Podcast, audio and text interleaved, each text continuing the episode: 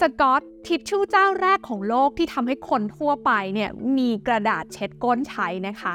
จริงๆแล้วเนี่ยต้องบอกนะคะว่าตัวของกระดาษเช็ดก้นเองเนี่ยเพิ่งจะมา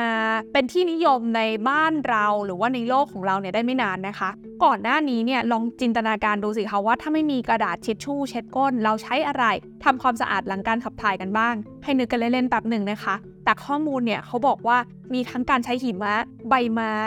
สั่งข้าวโพดแห้งกระดาษหนังสือพิมพ์รวมไปทั้งกระทั่งเปลือกหอยด้วยนะคะโอ้โหไม่อยากจะจินตนาการเลยว่าเป็นอย่างไรนะคะแต่สกอตนั้นเกิดขึ้นมาแล้วก็ทำให้คนทั่วไปได้มีโอกาสมีกระดาษเช็ดก้นใช้ชำระทำความสะอาดได้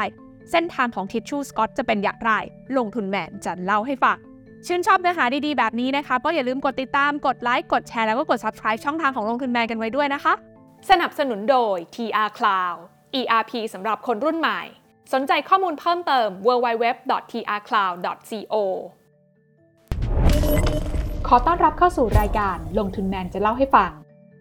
ต้องบอกนะคะว่าจริงๆแล้วเนี่ยถ้าพูดถึงกระดาษชำระหรือว่ากระดาษเช็ดก้นเนี่ยสกอตไม่ได้เป็นเจ้าแรกที่ทำนะคะแต่จุดเริ่มต้นของการใช้ทิชชู่จริงๆเกิดขึ้นในสมัยจีนโบราณค่ะแต่ว่าในสมัยนั้นเนี่ยนะคะกระดาษทิชชู่เนี่ยถูกผลิตขึ้นไว้ใช้ในราชสำนักเท่านั้นยังไม่ได้อนุญาตให้คนทั่วไปได้เข้ามาใช้นะคะในขณะเดียวกันค่ะอีกซีกโลกหนึ่งนะคะในฝั่งสหรัฐอเมริกาในช่วงเวลานั้นเนี่ยคุณโจเซฟ ไกเยตี้ก็ได้เป็นคนคิดค้นกระดาษทิชชู่ขึ้นมาแล้วก็ออกวางขายในปี หนึ่งพันแปดร้อยห้าสิบเจ็ด แต่ในช่วงนั้นเนี่ยยังไม่ได้ประสบความสำเร็จนะคะเพราะว่าเขาเนี่ยเจอกับความท้าทายหลายอย่างค่ะคนในยุคนั้นเนี่ยยังไม่ได้สนใจที่จะซื้อทิชชู่มาเป็นกระดาษทำความสะอาดกันนะคะเพราะฉะนั้นผลิตภัณฑ์ที่เขาคิดค้นออกมาเนี่ยมันก็เลยยังไม่ได้ถูกขายได้ในวงกว้างแต่จะเอาไปถูกใช้ในวงการการแพทย์กันมากกว่านั่นเองค่ะจนในปี หนึ่งพันแปดร้อยเจ็ดสิบเก้า เนี่ยแหละค่ะที่คุณไอวินแล้วก็คุณคาเรนส์นะคะสองพี่น้องตระกูลสกอตเนี่ยเขาได้เห็นโอกาสทางธุรกิจเขาว่าต่อไปเนี่ยนะคะห้องน้ำจะมีในทุกบ้านแล้วก็ทุกอาคารด้วยนะคะและนั่นแหละค่ะก็เลยทำให้เขาทั้งสองคนนั้นได้ปิ๊งไอเดียธุรกิจแล้วก็ทำการเปิดบริษัทที่ชื่อว่า Scott Paper Company เพื่อที่จะผลิตแล้วก็ขายทิชชู่แบบม้วนที่ฉีกได้นั่นเองซึ่งอันนี้เนี่ยเขาก็เล็งไว้เลยนะคะว่าเขาอ่ะจะเน้นขายให้กับคนทั่วไป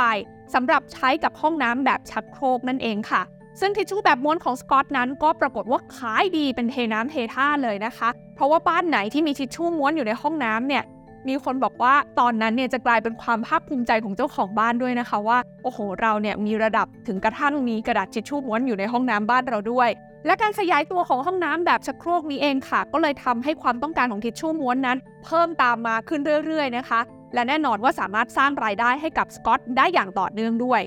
ต่อมาค่ะหลังจากความสำเร็จของทิชชู่แบบม้วนเนี่ยสกอตก็หันมาขายกระดาษเช็ดมือนะคะซึ่งได้ไอเดียมาจากคุณครูโรงเรียนอนุบาลเขาเนี่ยไม่อยากให้เด็กๆน้องๆหนูๆเนี่ยนะคะใช้ผ้าเช็ดมือร่วมกันทำให้ในตอนนี้เนี่ยนะคะทิชชู่แล้วก็กระดาษเช็ดมือสกอตเนี่ยก็เลยกลายเป็นที่รู้จักมากยิ่งขึ้น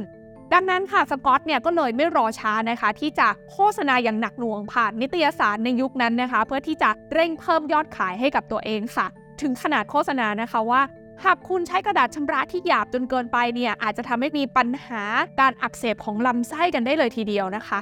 ทำให้คนเนี่ยหันมาแห่ซื้อกระดาษทิชชู่กันมากขึ้นค่ะและเพื่อทำให้ธุรกิจนั้นสามารถควบคุมต้นทุนการผลิตได้นะคะในเวลานั้นเนี่ยสกอตเองเนี่ยก็ไม่รอช้าค่ะที่เขาจะเข้าไปซื้อกิจการตั้งแต่ธุรกิจผลิตเยื่อกระดาษแล้วก็วัตถุดิบอื่นๆที่เอามาใช้ในการผลิตทิชชู่นะคะเรียกว่าเข้าไปอยู่ในซัพพลายเชนตั้งแต่ต้นน้ำเลยจะได้ควบคุมเรื่องของการผลิตได้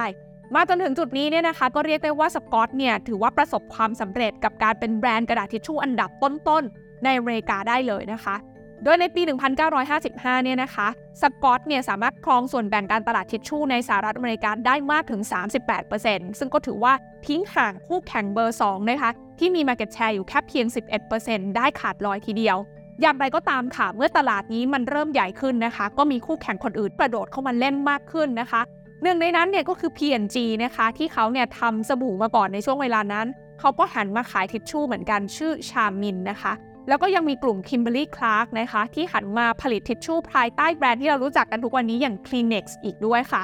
จุดนี้เองนะคะก็เลยทำให้การแข่งขันของตลาดทิชชู่ในช่วงเวลานั้นเนี่ยนะคะระอุแล้วก็ดุเดือดมากขึ้น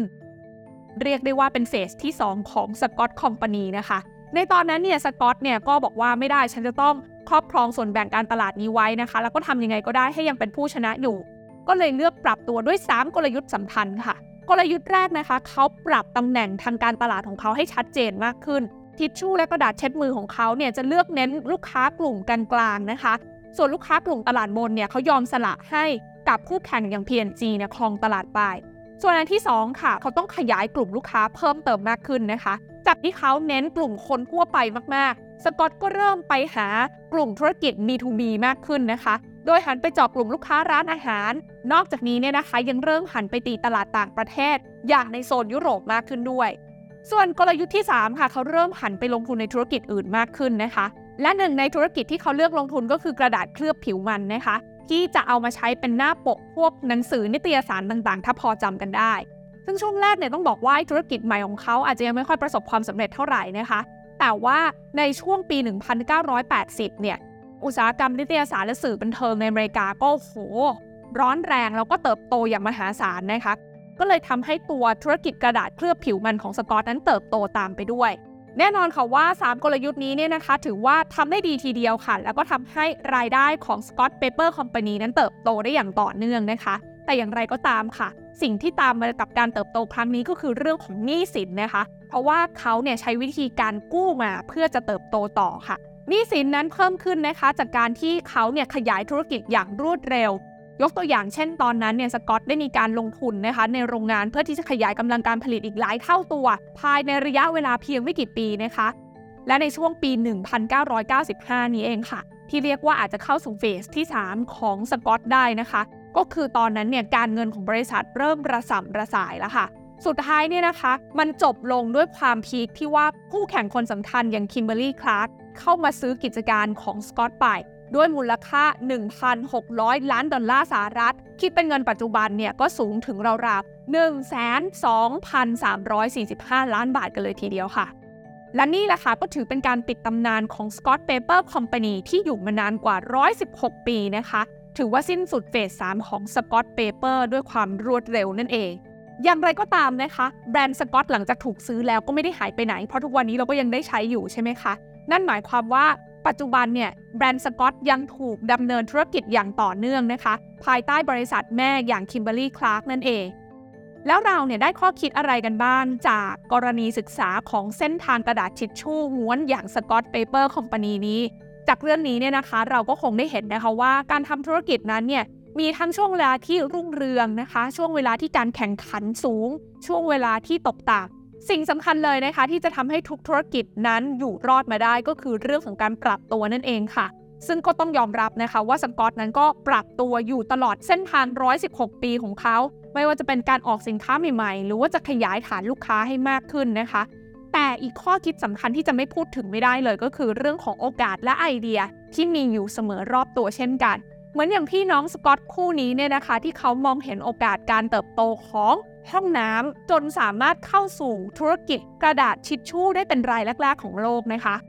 ก็ไม่แน่นะคะว่าความจริงแล้วไอเดียใหม่ๆเหล่านี้ก็อยู่รอบๆตัวเราเนี่ยแหละค่ะและบางครั้งถ้าเราไม่ได้มองผ่านจนเกินไปโอกาสเหล่านั้นอาจจะกลายเป็นโอกาสทำเงินครั้งสำคัญของเราก็ได้เช่นกัน